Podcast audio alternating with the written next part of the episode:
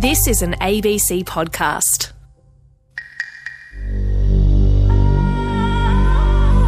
My mom got very sick, and um, sorry, I'm I'm quite emotional recalling back.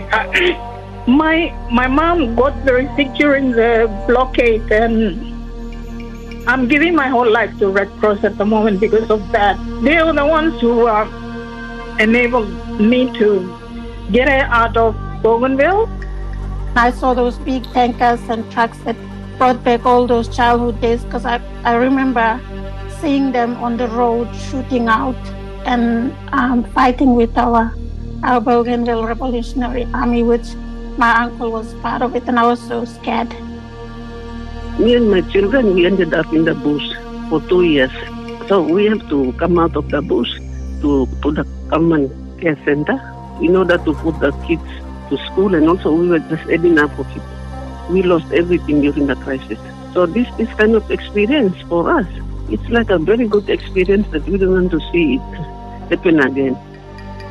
I could see his face, and that's the only sweetest part of the, I mean, the sweetest thing that I always remember and I hold, hold close to my heart. I treasure the very last moment before he was killed. It is hard to listen to, isn't it? It might be 21 years since the end of the Bougainville conflict, but the trauma is still raw. About 20,000 people died in the brutal civil war, one in 10 Bougainvillians. Many women were widowed, others lost children, families were ripped apart, and women were left to pick up the pieces when their communities were all but decimated. The autonomous region of Bougainville is now at an important crossroads. Its people have voted for independence from Papua New Guinea. They are ready for it. They'll need to negotiate this with PNG. And will women ever sit at the negotiation table to help secure their region's autonomy? I'm Hilda Wayne.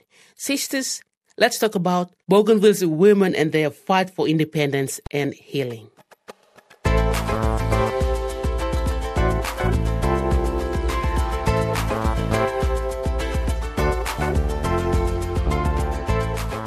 Hard to wrap your head around the trauma that women and children in Bougainville experienced during the Civil War from 1988 to 1998. Apart from a constant threat of being killed, many were witness to death, that of their families, husbands, and children. Women had to flee their homes with their children to run for their lives. They went without food. Some never saw loved ones again. Today, it still haunts me uh, to see because we could see the defense force lining up our, our our relatives, our boys, and and shooting them. Some of them um, in front of us, and um, some of them they were telling them to uh, walk on their knees and then pee pee on the bottle and then drink up their pee. I actually experienced this when I was around seven, seven and eight years old, between seven and eight years old, and I can still remember that. And when the when the fighting started, we always uh, we were up in the mining, and there were always shootings between um, the BRA and the um, the PNGDF. Despite this trauma they were experiencing, women played a crucial role in resolving the conflict, with the signing of a peace agreement in 2001. And in the years since, they've been rebuilding their communities and their region and focusing on the next generation. They've played this crucial role because Bougainville is a matrilineal society, which means women are the main decision makers. They have a voice and they are demanding to be part of the political process. Now, if you are not across what's happening, 98% of Bougainville's population voted for independence in a referendum two years ago. PNG and Bougainville are now in a period of consultation and have agreed to a timeline for the transfer of powers by 2023 with full independence in 2027. However, the PNG Parliament believes it has the ultimate decision and is not bound by these consultations and the referendum. One of the women in Bougainville with great insight into the negotiations is Amanda Masono. She's a member of Bougainville's parliament. Because I was just a child at that time, I was not really not allowed to go out and see what was actually happening. My father would come home because he, he was the first local CEO at Arawa General Hospital. So he saw how like the number of deaths happening every day, and he, he said that he he never wanted our his children to see what was happening. So he actually saw how human rights violation, violation was taking place, like BRAs and army forcefully entering homes and raping women and killing of innocent lives. When we broke up peace, that is something that being there and experiencing at the time, they wouldn't want Bougainville to go through a similar situation again. And um, what difference will an independent Bougainville uh, mean or be for women of Bougainville? Bougainville is privileged to have recognized women in politics by ensuring that we have special seats for, for women, and that is where I, you know, was elected.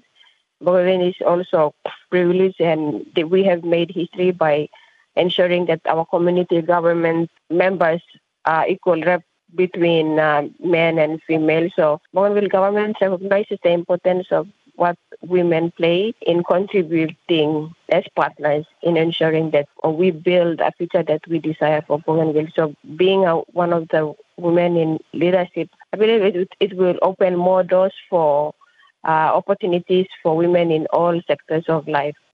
Member of Parliament Amanda Masono was one of many young women working to rebuild Bougainville. You're listening to Sistas Let's Talk on ABC Radio Australia. Theonila Matbob was born two years into the Bougainville crisis. She was three when her father was shot and killed. It's a tragedy that has motivated her to help rebuild a new future for her region. She's now a member of parliament. It was the biggest loss for me. I can easily be able to have resentment towards my own people on Bougainville because my dad is from West New Britain in Papua New Guinea. It's my mom who's from Bougainville.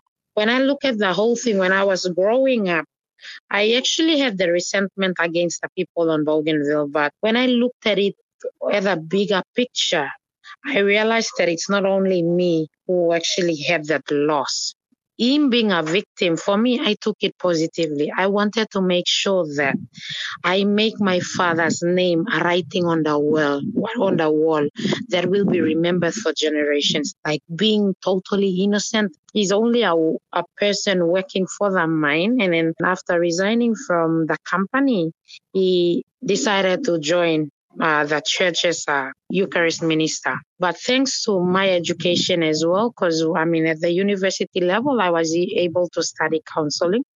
So, and psychology, so that through social works. So that actually liberated me to see the death of my father from a different angle. And that I wanted to be the voice on behalf of the thousands that were victimized. So this is where I really came from. And the biggest challenge I took upon myself was to make my father's name written in the history of Bougainville and even Papua New Guinea at large. It was a loss. But when I look at it, it was a blessing for me in disguise that gave me the strength to really stand up, stand up on behalf of victims on Bougainville. What is your the best memory you have of your father? The only only thing that I can remember about my father was the last moment, like the very last moment before he was captured by the Bougainville Revolutionary Army. I can remember one single morning, I mean, that one particular morning on the 18th of March 1993. He was cuddling me and he was holding me and he was walking around with me on the, I mean, around the house that we used to live in. And I could see his face. And that's the only sweetest part of the, I mean, the sweetest thing that I always remember and I hold, hold close to my heart. I treasure the very last moment before he was killed. Wow. Your mom, what was it like for your mom losing your dad and trying to pick up the pieces? She she was a powerhouse after my dad died, she immediately took up that role, being both a father and a mother. At the professional level, it was my grandfather that was the greatest role model. But at the home level, it was my mom because like there, there was never once she, she was able to show us that she was weak. when everyone was busy fighting behind the mountains, mom took us into the government control area and she enrolled us in school. And never once will she complain that I'm a widow. I don't have money. I don't have this. She worked tooth and nail to ensure that we had a better education and then lived our own life. The Australian run Panguna mine was at the center of the conflict. It was delivering profits to Papua New Guinea and owner Rio Tinto. Yet, Bougainville landowners saw little wealth. Theonila, you have been speaking out about the environmental damage the mine has caused, and you recently received an award. What was that in recognition for? The, the Green Skinner Award that I got is actually the recognition for the years of call for justice in Bougainville after the uprising, it left almost a billion tons of waste on which the people, given the land that has been taken away through the operation, the people literally went back and settled on their land. And then on the day to day health issues and the land destruction with the collapsing levees that covers newer farming land areas and villages. So what we did was we went to an extent to seek legal advice to come up with a legal complaint with 156 people in the villages on the affected mining areas actually con- complained Rio Tinto has finally decided and agreed to take the first step into the right direction, which will enable the people of Panguna, people of Bougainville, to actually see justice and make the future a reality again. So that was really the basis on which the Skinner's Human Rights Award came in. What do you hope your your role will be within an independent Bougainville Parliament? I should say that I'm actually looking forward to be the first female president for Bougainville. Good on you. Go for it. wow. You are incredible. And how would you encourage more women to contest elections? For me, my biggest dream is to see that one fine day, both Bougainville Parliament and Papua New Guinean Parliament should be balanced. And that balance will only come about when there are more women entering politics. For me, I'm challenging myself as a young parliamentarian. I want to deliver to the best of my ability so that I can naturally campaign on behalf of the women in Bougainville and in PNG as well. It's wonderful to hear Theonila Matbob's aspirations. Maybe one day she will become president of Bougainville, and I will certainly be following her political journey.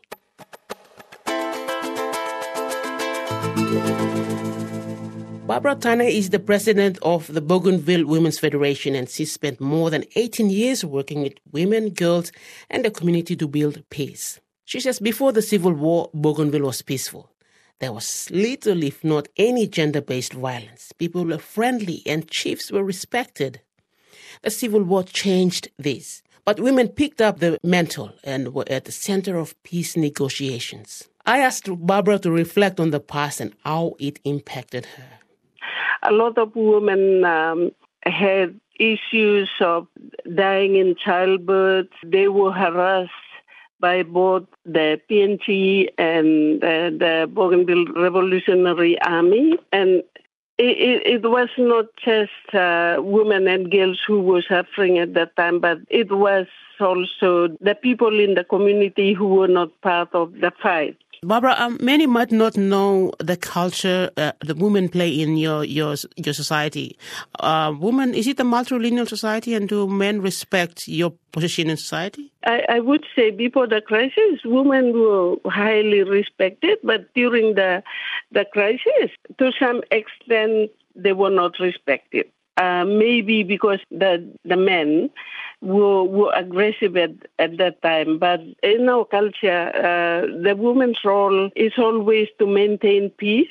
If there is an argument between uh, different clans, the woman will go in, not publicizing it, but silently and have a conversation with the brother or the husband, asking that there be peace. The decisions were made by men at, at that time, but there was always consultation between the men and the women. Yes, and um, Barbara, you play a very important role too, and you you know you, you play a really key role in this referendum, and you are a peace mediator yourself. What do you, what do you hear from people when you are you know talking to people? Are they still trying to heal from the crisis? Are they unified? We still have a lot to do in um, dealing with those traumatized during the crisis, particularly the the veterans. They are also mothers. They were young women during the crisis who went through um, trauma of being raped by the, the, the fighters. And today, they still have that hurt within them because while we were preparing for the uh, reconciliation prior to the referendum, there was no reconciliations between the veterans, the PNG Army, with the women of Bougainville who were victimized during the crisis. And the organization, uh, Bougainville Women's Federation, is continuing to push that agenda of having reconciliations with the women of Bougainville. Um, in order to get independence, everybody must be free of the trauma. Wise words from Barbara Tanne, president of the Bougainville Women's Federation.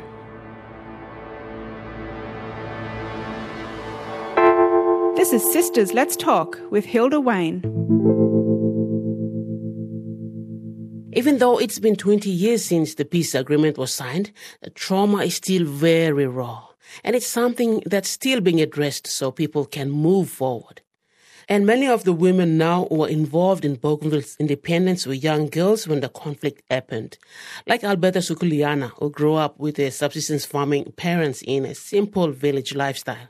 I am from um, Buka Island, my um, childhood days, I grew up in Hanahan village. And during the crisis, I got on the ship with my grandpa to um, run away to Rabaul. I was only about nine, eight to nine years old.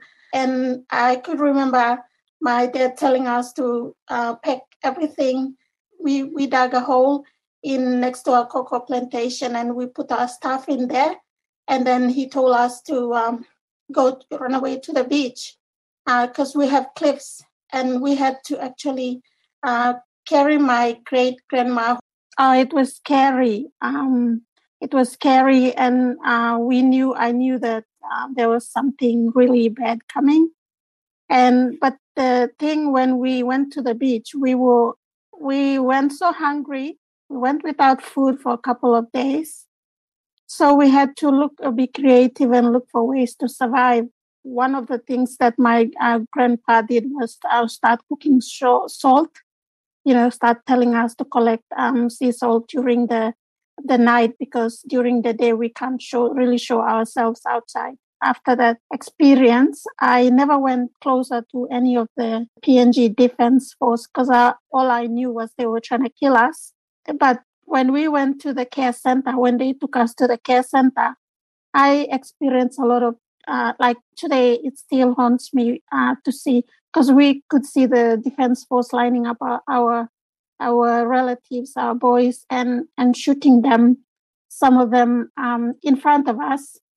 And um, some of them, they were telling them to uh, walk on their knees and then pee, pee on the bottle and then drink up their pee and that really that really had a, a bad impact on me so i was really frustrated uh, when i grew up um, knowing that the defense could do that to our people. So i i always had this dislike or hate hate um, against the defense until i went to omeo and that was the the first time i was closer to the png defense. And then I saw those big tankers and trucks that brought back all those childhood days because I, I remember seeing them on the road shooting out and um, fighting with our our Bougainville Revolutionary Army, which my uncle was part of it, and I was so scared. Alberta Sukuliana bravely sharing her story. For Kathy and her family, they were amongst the last to leave Panguna when the violence broke out. I actually experienced this when I was around seven, seven and eight years old, between seven and eight years old, and I can still remember that. And when the when the fighting started, we always um, we were up in the mining, and there were always shootings between um, the BRA and the, um, the PNGDF. And when the things get worse, um, they uh, they blew up a power pylon that supplies the power up to the mine. It went down, and then everyone they left, and we were the last people. The, the, the security and the fire and safety, they were the last people. We went down, we moved down to Arawa, which is the town area. Um, I, I, I can still remember this, the shootings, the shootings uh, from the machine gun and all this. We left uh, Bougainville. I, I actually grew up in Lae, and I also experienced um, the effect of prices. There was a big uh, incident that happened in Kangu Beach, where they killed um, several armies there, and then people retaliate they, they attack anybody who is Bougainvillean on the mainland in PNG. And we, we didn't go to, go to school because of that. Salome Riata was studying a commerce degree at university when the crisis began. There was a blockade in Bougainville, so most of my family, including my mother and father, grandfather, uh, they were living at the care center at that time. The only way I could communicate with them is via radio my mom got very sick, and um, sorry, I'm I'm quite emotional recalling back. my my mom got very sick during the blockade, and I'm giving my whole life to Red Cross at the moment because of that. Um, they were the ones who uh, enabled me to get out of Bougainville by a chopper from Port Moresby. I had to go to Rabaul and um, meet her there. I will be forever grateful uh, to Red Cross for, for that. And um, I think uh, without their assistance, I would have lost my my my mom at that time. It, it was not a good time for all of us, even though I was in Port Moresby and you know everybody was there in the care center. Fortunately, none of my closest family members were killed, but other close relatives, uh, you know, they they didn't make it uh, during the crisis. So some of them are still missing. Um, they don't know where their bodies are buried. You know, the defense force, you know, their families also suffered during that time because, you know, a lot of the um, defense force soldiers arrived back you know, in Port Moresby or wherever, you know, in coffins and stuff like that. Like Salome, Geraldine Vale was also at university when the civil war broke out. We came through Aropa, Kieta Airport, and we heard about the first power pylons being hit. We experienced a crisis from then on. We would hear stories about the crisis, you know, the killings and what was happening. And it really affected me and my other wantoks from Bougainville. If we would hear killings, the boys would tell us, oh, this and this happened, that, you know, which part of Bougainville they would tell us back. And then I would go to the dormitory and cry with my friends. And yeah, and then I came home in 1992. Uh, there was that student unrest at that time. University students protested against the government. There was some issue there during that time. Uh, we we had to come home, like we boycotted classes, and then it affected our studies. It's really hard to believe that this has happened right here in the Pacific. There are so many survivors like Geraldine, Salome, Kathy, and Alberta, and I'm truly honored that they are sharing the trauma that they had gone through. You realize just how much healing needs to happen.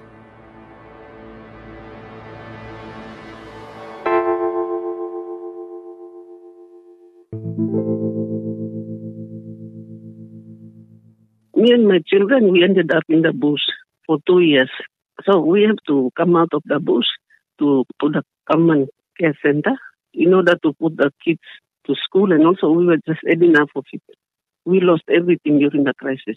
So this, this kind of experience for us, it's like a very good experience that we don't want to see it happen again. Teresa Jaintong is among the many thousands of people who lost everything during the war but she's also one of the many women who are working to rebuild a new Bougainville. She's the former president of the PNG Council of Women, but resigned to contest a seat in the Bougainville Parliament. Although she didn't win, she's still involved in the referendum process. We, women, we, women were the ones who were at the forefront making peace. But when the formal government came into place, women are marginalized. We are nowhere to be seen. We, we are no longer at the forefront. It, it is the men now. Men are taking the lead. You hardly see any women sitting there at the negotiating table with Papua New Guinea. Women are very strong because many of the region, except, except for Buin and, and Nisan, we come from a matrilineal society. And our culture itself, it is very powerful. So when we speak out of respect for aunties and all that, they will listen. So they, that's what really happened. But because they took up arms, that, that's why the power of the women was suppressed and power of the chiefs was suppressed. Today, women are also rising up. The women are now moving moving forward. So taking up leadership in the local level government and also in the ABG too, and also on boards. Like women, we have to also prove ourselves. The men, they see us, if we can contribute and they will give us a space. It's not us pushing our way in and say, oh, oh I'm getting there, you move away. We also have some respect there. But in the formal government, there should be many more women included in, in those peace talks that's happening between Papua New Guinea and Bougainville leadership at the national uh, government level. It's only one or two women. Are you optimistic that there'll be more women in, in decision making after independence? Like I've said, uh, the leadership is leadership. We, we women do. We must also make it sound to be there. We must prove to ourselves that yes, we can make a change. We can make a difference in those uh, at, at that uh, level, political level. So men are also giving that uh, recognition to the women. But as I've said, we have to prove it ourselves uh, when it comes to decision making. We have to rise above, rise above to speak for the silent majority, speak for women's issues, and also speak for peace building after independence and all that. Independence is still it's a political issue. We, we are not there yet. For me, it's through negotiation. It's a constitutional crisis. I mean, if we are independent, we, we will get there. I mean, the women will take their space. Bougainville women's leader Tricia Jaintong.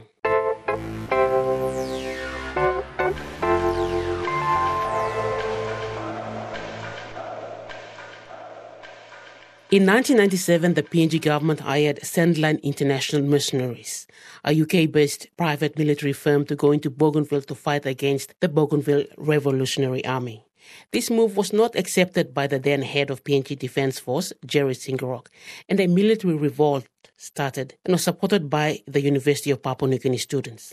I was a student back then at UPNG, and as students, it didn't go down well with us to think mercenaries would go into Bougainville to kill our people. So we protested. Even ordinary citizens joined us to protest against this. Looking back, I would say this is one of the best decisions taken by students. It has been very difficult to listen to the horrors and loss faced by these very brave women from Bougainville. They survived a brutal civil war and an aftermath that could have destroyed their spirit and drive. These women are true leaders. They have been involved in brokering peace and are now paving the way for a new Bougainville. But you can hear the pain and trauma in their voices as they recount the past. And there needs to be healing. Perhaps independence is another step towards this. It has certainly paved the way to put women back in their rightful place at the front.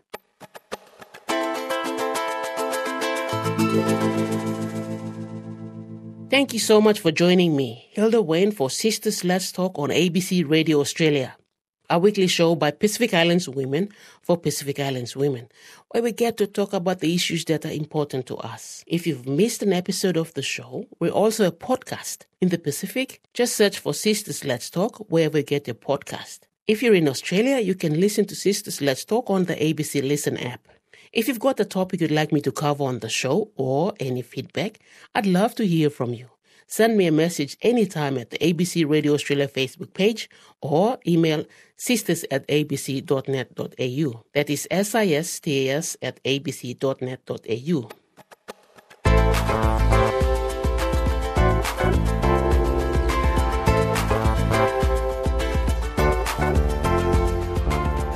Next time on Sistas Let's Talk. We're talking Christmas. We celebrate Christmas here in Tuvalu by doing family gatherings and also island community gatherings and also church community gatherings. So during Christmas here, we usually do local dances, which we call the Fatele. That's next time on Sistas Let's Talk. Sistas Let's Talk is presented by me, Hilda Wayne. It's produced by Amanda Donaghy. Our supervising producer is Inga Stünzner. Executive producer is Justin Kelly. And our commissioning editor is Ilaria Walker. Sistas Let's Talk is an ABC Radio Australia production. I'm Tasol Nabungim next time.